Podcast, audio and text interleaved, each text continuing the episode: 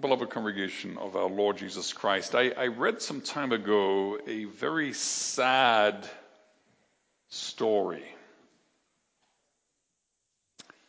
There was a flood, and the river had overflowed its embankments, and, and the road was flooded out, so the police had set up a, a roadblock so that vehicles would not enter the flooded area. No traffic allowed, too dangerous. And an, an older woman, she had just got a new scooter. She was very proud of her scooter. She, she came scooting along and she saw no traffic allowed. She thought, well, I'm not traffic. I just have a little scooter. So off she went right past the roadblock and the policeman tried to stop her. And she was washed away. She was washed off the road and into the river. This was, this really happened. And so the policeman did what any good policeman would do. He jumped in and tried to save her. And he managed. He pulled her out. And there she was on the bank of the river, on the edge of the flood, gasping for breath. And this man just put his life in danger to save this woman from her foolish decision and mistake. And she sat up and she said, My scooter. And she jumped right back in. She died. Yeah. It's hard to know whether it's a laugh or cry, right? You know, it's often that way. You know, you, you expect many things from someone who has been rescued, but you don't expect them to turn right around and plunge themselves back into the danger from which you have saved them. That's fundamentally foolishness and, and ingratitude. You sometimes have it with, with money. Somebody's up to their eyeballs in credit card debt, and, and then somebody comes along and says, Here, it's all wiped away. And that comes with a cost, doesn't it? And what so often happens, the people look at their empty credit cards and the massive line of credit that's now available, and there they go again. They plunge right back in again. That's the gratitude you get. What do you expect if you make a great sacrifice to help someone? If you've spent considerable time and effort and inconvenience and personal sacrifice to, to save someone from a bad situation, then, then mouthing the words thank you isn't enough. You want to see thank you. You want to see thankfulness in the person staying far away from the danger so that they can't fall into it again. That's what thanks looks like. In a similar way, God did not send his son to die for us, to shed his blood for us, to wash away our sins and account us perfect and, and righteous, just so that we can go and sin some more. That's really not the point. We read about that in Romans chapter 6. Paul says, don't get that idea. That's not what it's about. That's not what he did it for. That is not the kind of thanks that he is looking for.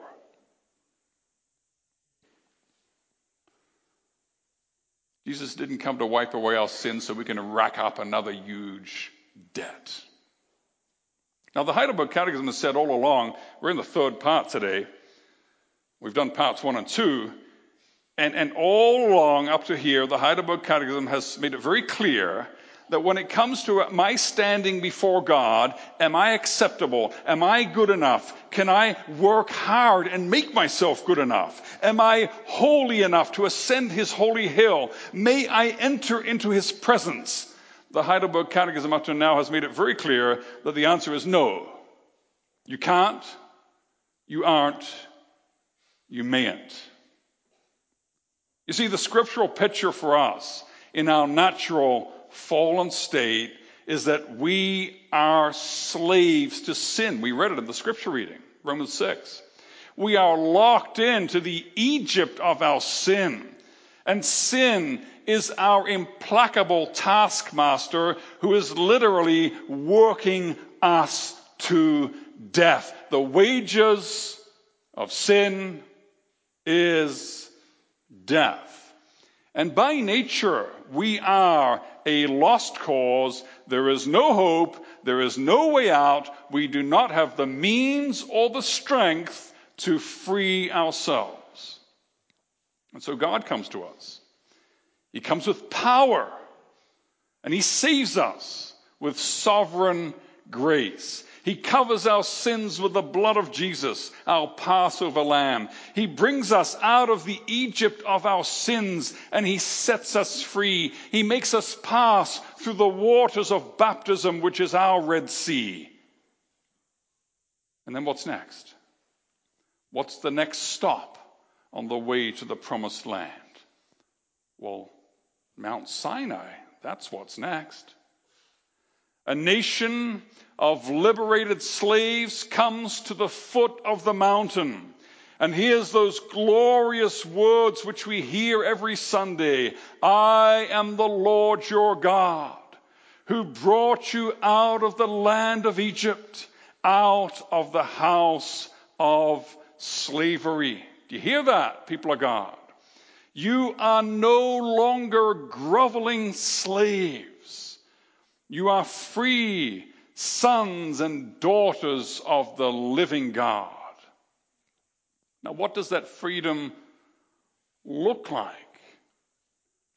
What has God freed us to be? And the answer comes from Mount Sinai. As God shows us his character in the law, the answer is this I have freed you to be like me.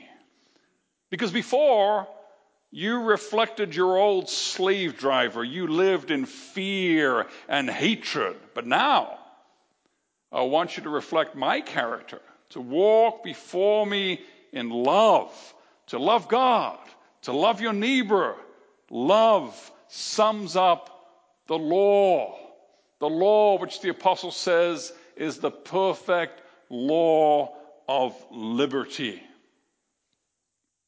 The goal here is paradise regained. God wants his people to live in the promised land flowing with milk and honey. His glory will dwell in the midst of his people. They will taste and see that the Lord is good. God says to them, You will live in my presence, in the light of my love, and it shall be well with you. That's, what's, that's what he's got in store for his people. Now, there's a big difference between where they come from and where they're going. They're coming from the Egypt of oppression, and they're going to the promised land of freedom. But there's a process that needs to happen to get there. And so, there at Mount Sinai, the next step is okay, let's, let's start. Let's start walking because we have a desert to cross. There's a process that now happens. You see, Israel was passive in being set free. God did it all. By his mighty arm, he brought salvation. But now, Israel has to respond. Israel has to lean into that salvation, has to embrace it, has to walk with it, literally. They have to walk with it. They have to walk by faith through a big, hot, dry, dusty desert with lots of giant enemies and fortified cities to be taken down at the end of the journey. You see, the process of entering into their inheritance is a process in which they are to be active. And the glorious thing is, is that when they are faithful and active, and they walk by faith, and they fight by faith, and they make conquest of the promised land by faith, this is not in their own power. It's not them, but it's the Spirit of God working powerfully in and through them. You want to know how we can know that it's not them? Well, look at the difference between the battle to capture Jericho and the first battle to capture Ai. The Battle of Jericho, all they do is walk around the city, blow the trumpet, boom, the walls fall down, and they take Jericho. With Ai, they fight and are defeated because they can't do it in their own strength. Only the power of the Spirit. Now, these things, says the apostle in 1 Corinthians chapter 10, these things were written for our instruction. They are a picture of what God has done and is doing on a cosmic scale. The whole history of, of the people of God and, and Egypt and the, the desert and the promised land, it's like a little, I don't know what they're called in English, a, a little setup. When you're going to build a great big mall or a great big development, sometimes you have a little mock up, a toy sized mock up, so you can get an idea of what it looks like. That's, that's, that's the situation in the Old Testament what happens to the people of God is like a little uh, picture of the real thing, the cosmic work that God is doing on a cosmic scale. God has redeemed us. And as we walk by faith in the direction of the promised land, we praise Him and we thank Him with every step, with every battle, with every victory Every time love for sin dies a little more and love for God grows, then we say, Yes, this is so true. I can see it happening before my eyes. I can see it, I can see it happening in my life. The Holy Spirit is renewing me. He's transforming me from glory to glory after his image. And when people, when God's people live in the power of God's truth and love, then other people sit up and take notice. The whole goal of Israel living in communion with God in the promised land was that they would be a light to the nations, that others would come to the light, that they would be filled with a holy jealousy like the Queen of Sheba, and they would say, I want a piece of that. I, I want a part of that. I want to participate in that. And as the kingdom and the power and the glory of Christ more and more take hold of our lives, people hear Christ in our words. They see Christ in our actions. They see the deep love of Christ in the church in our marriage relationships. And that is the most powerful contributing factor to successful evangelism. By our godly walk of life, we do indeed win our neighbors for Christ. Now, these are beautiful, glorious gospel truths. You would think that everybody would be on board with this. Just rejoice.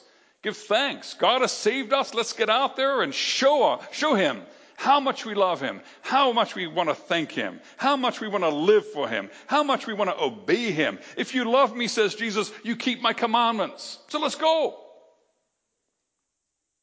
But unfortunately, that's not the way it is always. There are horrifying undertones to this story of redemption and liberation undertones of ingratitude. Let's, let's turn to Exodus 14 for a moment. Exodus 14, verse 10. Now, this is a little later on. They've already, some things have already happened, obviously. They've, they've left uh, Egypt. They haven't crossed the Red Sea yet. And they're in a bit of a, a bind because the Red Sea is in front of them and hasn't been opened yet and the armies of Egypt are coming up after them, and they're, they're afraid. So they lift up their eyes, they see the Egyptians marching after them, they fear greatly, they cry out to the Lord. Verse 10. Exodus 14:11 they said to Moses, "Is it because there are no graves in Egypt that you have taken us away to die in the wilderness? What have you done to us in bringing us out of Egypt? What do you go save us for?" This is painful. We don't like it. Why didn't you just leave us in our oppression? Leave us alone in our misery. And then they say some interesting words here, verse 12. Is not this what we said to you in Egypt? Leave us alone that we may serve the Egyptians, for it would have been better that we may serve the Egyptians. Better for us to serve the Egyptians than to die in the wilderness. You see, as Moses came preaching the gospel to the people and saying, God's going to take you out of here, it hurt. There were times when the, Pharaoh, when the Pharaoh said, You know what? These people are lazy. Make them work harder. They're going to get their own straw. And the people said, Moses, you know, you're trying to help us, but it, it's painful. It's making life worse. Go away. Leave us alone in our misery. Don't come with all this good news business. It hurts.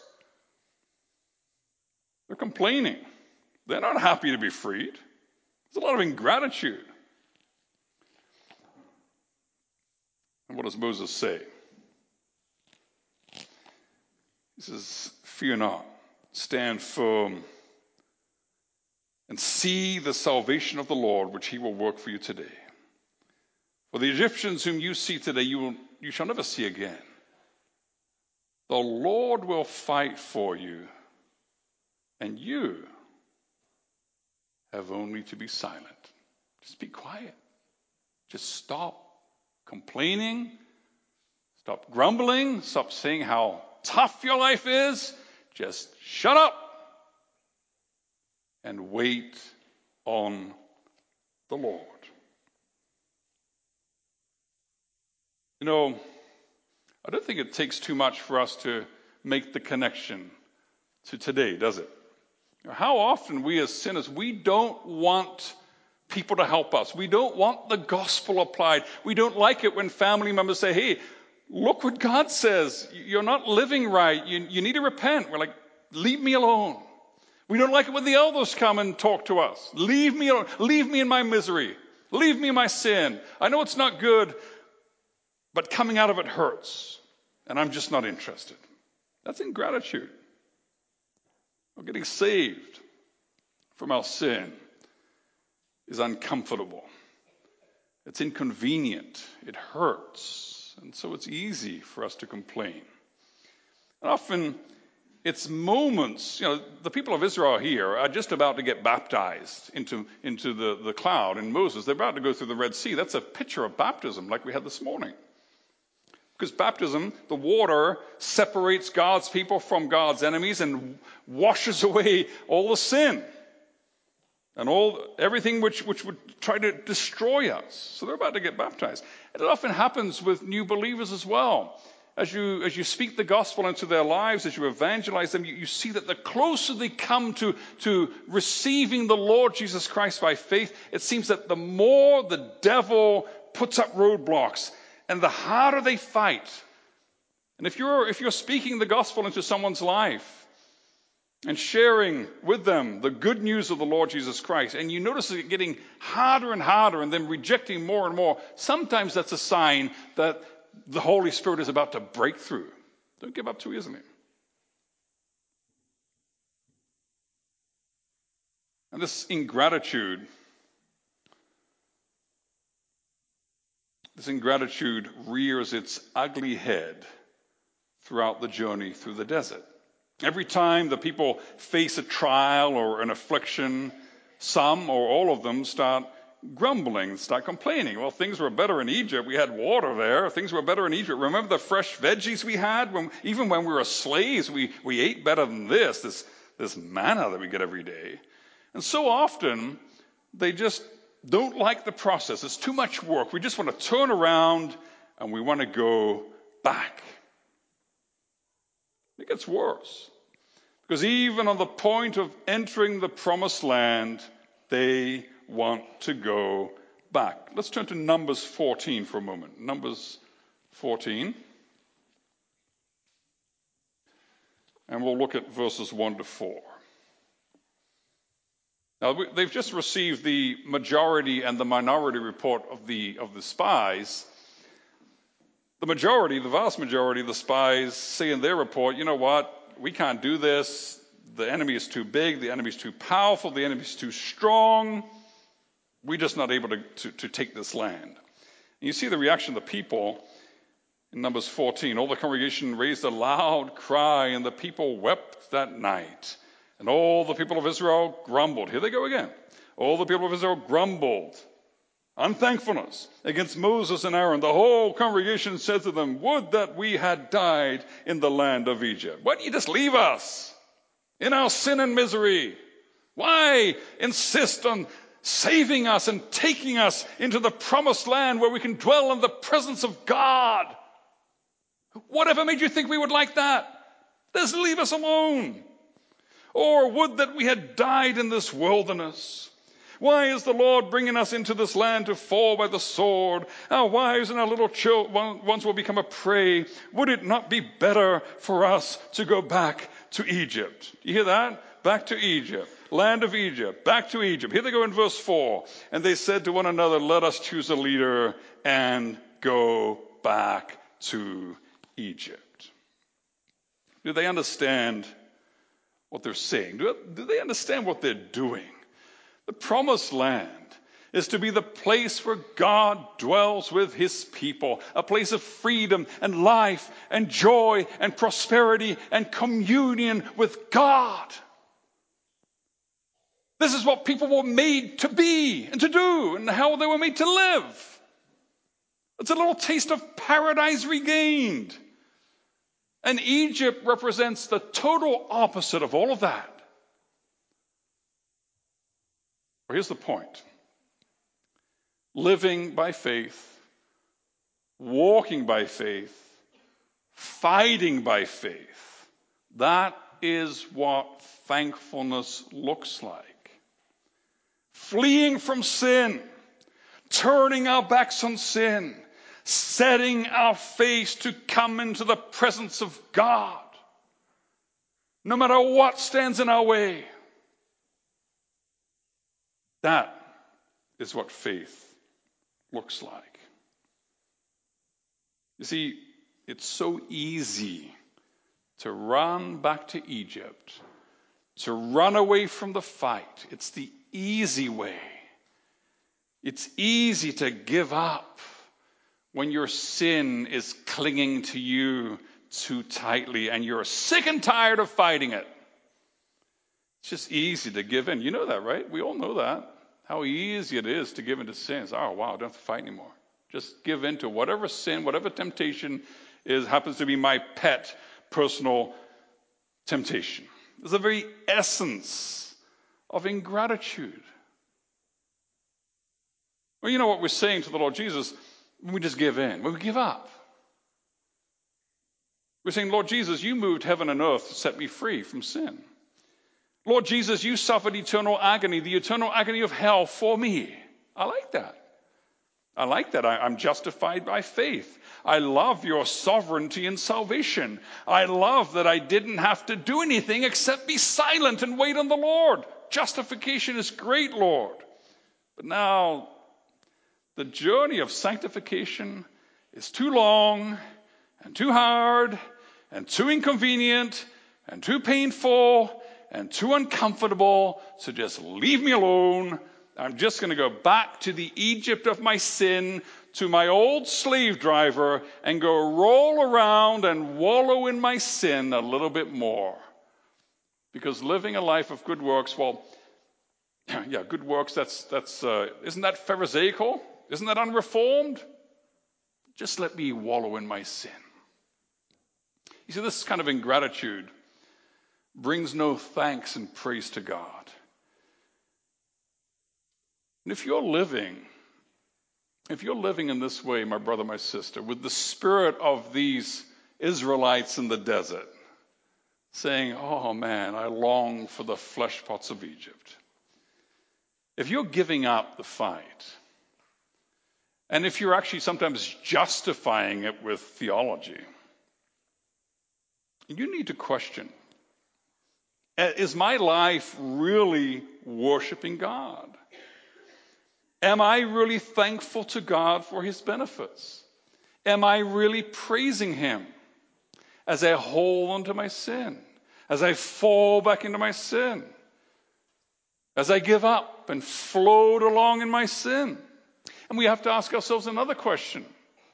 If I'm okay with sin in my life, unrepented of sin, sin which is not fought against, if I'm okay with that in my life, then I have to ask myself this question Am I really a believer? It's a frightening thought. But look what the Catechism says. We may be assured of our faith by its fruits. In another place in the Catechism, we confess that if you got a good tree, it is impossible that someone who has been grafted into Christ by true faith should not bring forth fruits of thankfulness.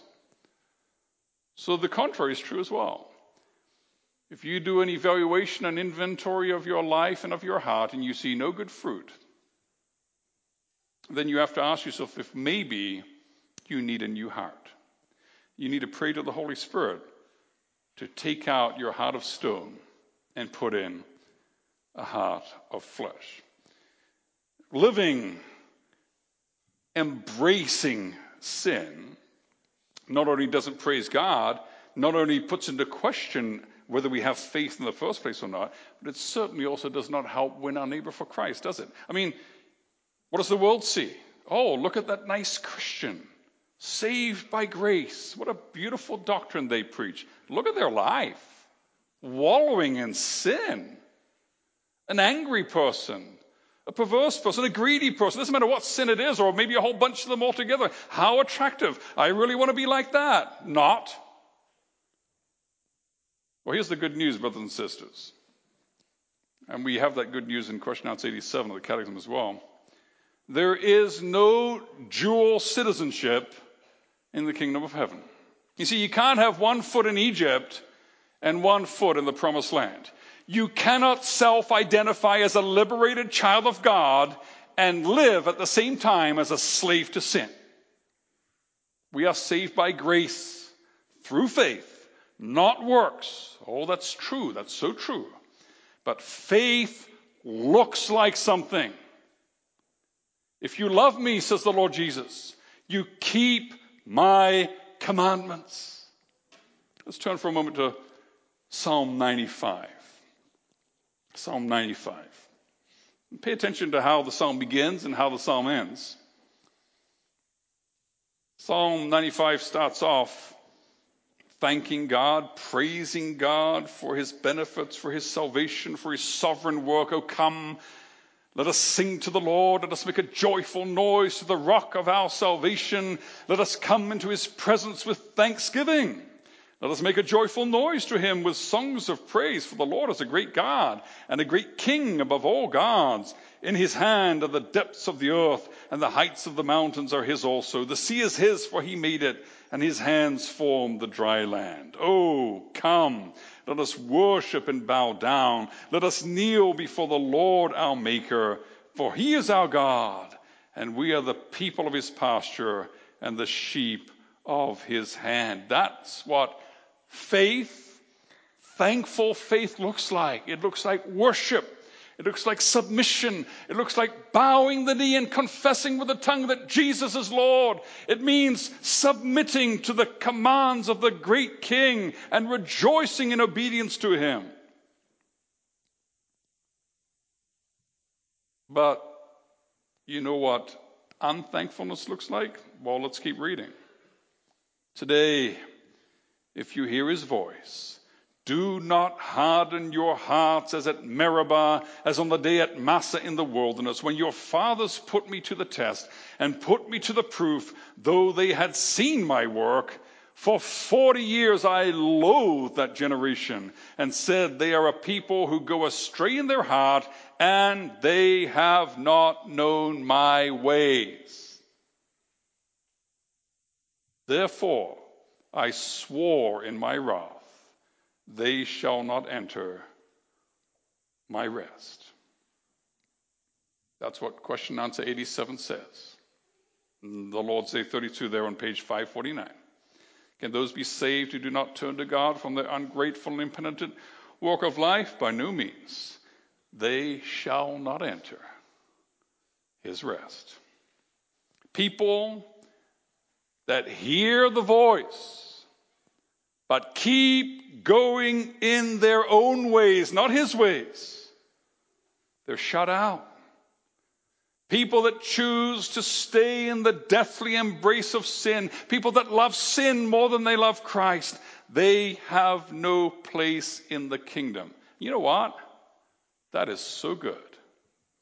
That is great news. You know, the gospel isn't very Canadian and polite, is it? And Canadians always want to include everybody.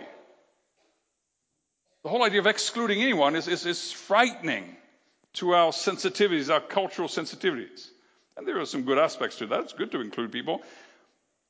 But not everyone. Look at the kind of people that the scripture says, and these are, these are quotes from 1 Corinthians and, and from Ephesians. Look at the kind of people that the scripture says shall not enter his rest. Unchaste people, idolaters, adulterers, thieves, greedy persons, drunkards, slanderers, robbers. Know what the good news is? Good news is that in the new heavens and the new earth, when we will live forever in the presence of our Savior, there will be no one that loves sexual perversion. That's good news. There won't, there won't be people that love feeding their souls with pornography or that produce pornography and that exploit women and children. There won't be people that break faith and break relationships, that steal other people's things, that covet other people's things, that destroy other people's lives, that practice acts of violence against others, that, that ruin other people's reputation, that steal or do other nasty things to each other. They just won't exist anymore. Not in a way in which they can do those things. They will only exist forever under the righteous judgment of God.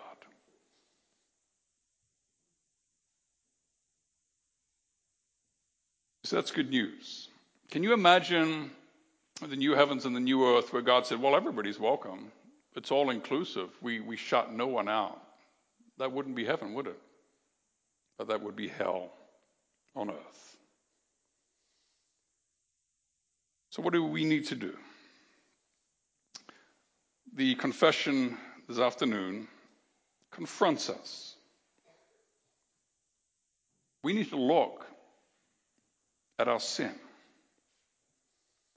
We need to confess our sin. We need to confess our ingratitude. We need to look to the blood.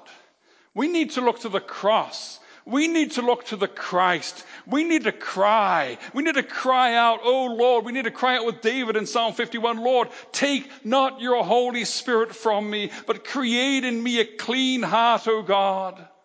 Renew in me a right spirit within me. You see, God is sovereign in justification. He does it all. We just stay silent. We wait on the Lord. But God is sovereign in sanctification too. We can't lift a finger in sanctification. We need to be sanctified and to grow in sanctification and to grow in good works only in the power of His Spirit working in us those good works that He has prepared beforehand for us to walk in. He's prepared them from eternity. It's all from Him and to Him and through Him. Now, we sang Psalm 30, and we're going to sing the rest of it in a moment. And as we sang those words, what, what, do, what do we sing to the Lord? Just take a look at Psalm 30 in the book of praise for a moment. You'll have it ready for when we sing after the sermon. We sang, Lord, you lifted me. All praise and glory to you because you've lifted me out of the depths. You healed me. You spared me. You saved me. All I did was supplicate. That's all I did. I just cried out, and you saved me. Now look at stanza three, which we're going to sing presently. I made the mistake of thinking that I could live the Christian life in my own strength. I said in my prosperity that none could shake or trouble me. But it was you, Lord. It was you all along who made my mountain firm and strong. For when you hid your face, I stumbled. It's a bad idea to think that we depend on God's sovereign grace to justify us, and then we can, we can figure out the sanctification bit. We can do some good works and please God. No way. We need to cry. We need to supplicate. We need to plead for mercy. Oh Lord, I cannot stand for even a moment in this great cosmic battle against the powers of darkness. Come to my aid. Come to my help. Be my shield, be my rock, be my deliverer. What happens when we do that, brothers and sisters? What happens when we just cry out? Say, Lord, work in me, work out in my heart and life the, the, the logical consequences and fruit of my justification in my sanctification. What happens when we cry out and ask Him to do that? Well, look at stanza 5. He turns our mourning into dancing. He strips off the sackcloth of our despair. And when we, by the power of the Holy Spirit, are victorious over sin and temptation, then we don't say, hey, wow, great job, believer, you did it now. No, we say, oh Lord God, for your great favor, I will give thanks and praise forever. Amen. Let's sing those words now. Psalm 30 stanzas 3 4 and 5.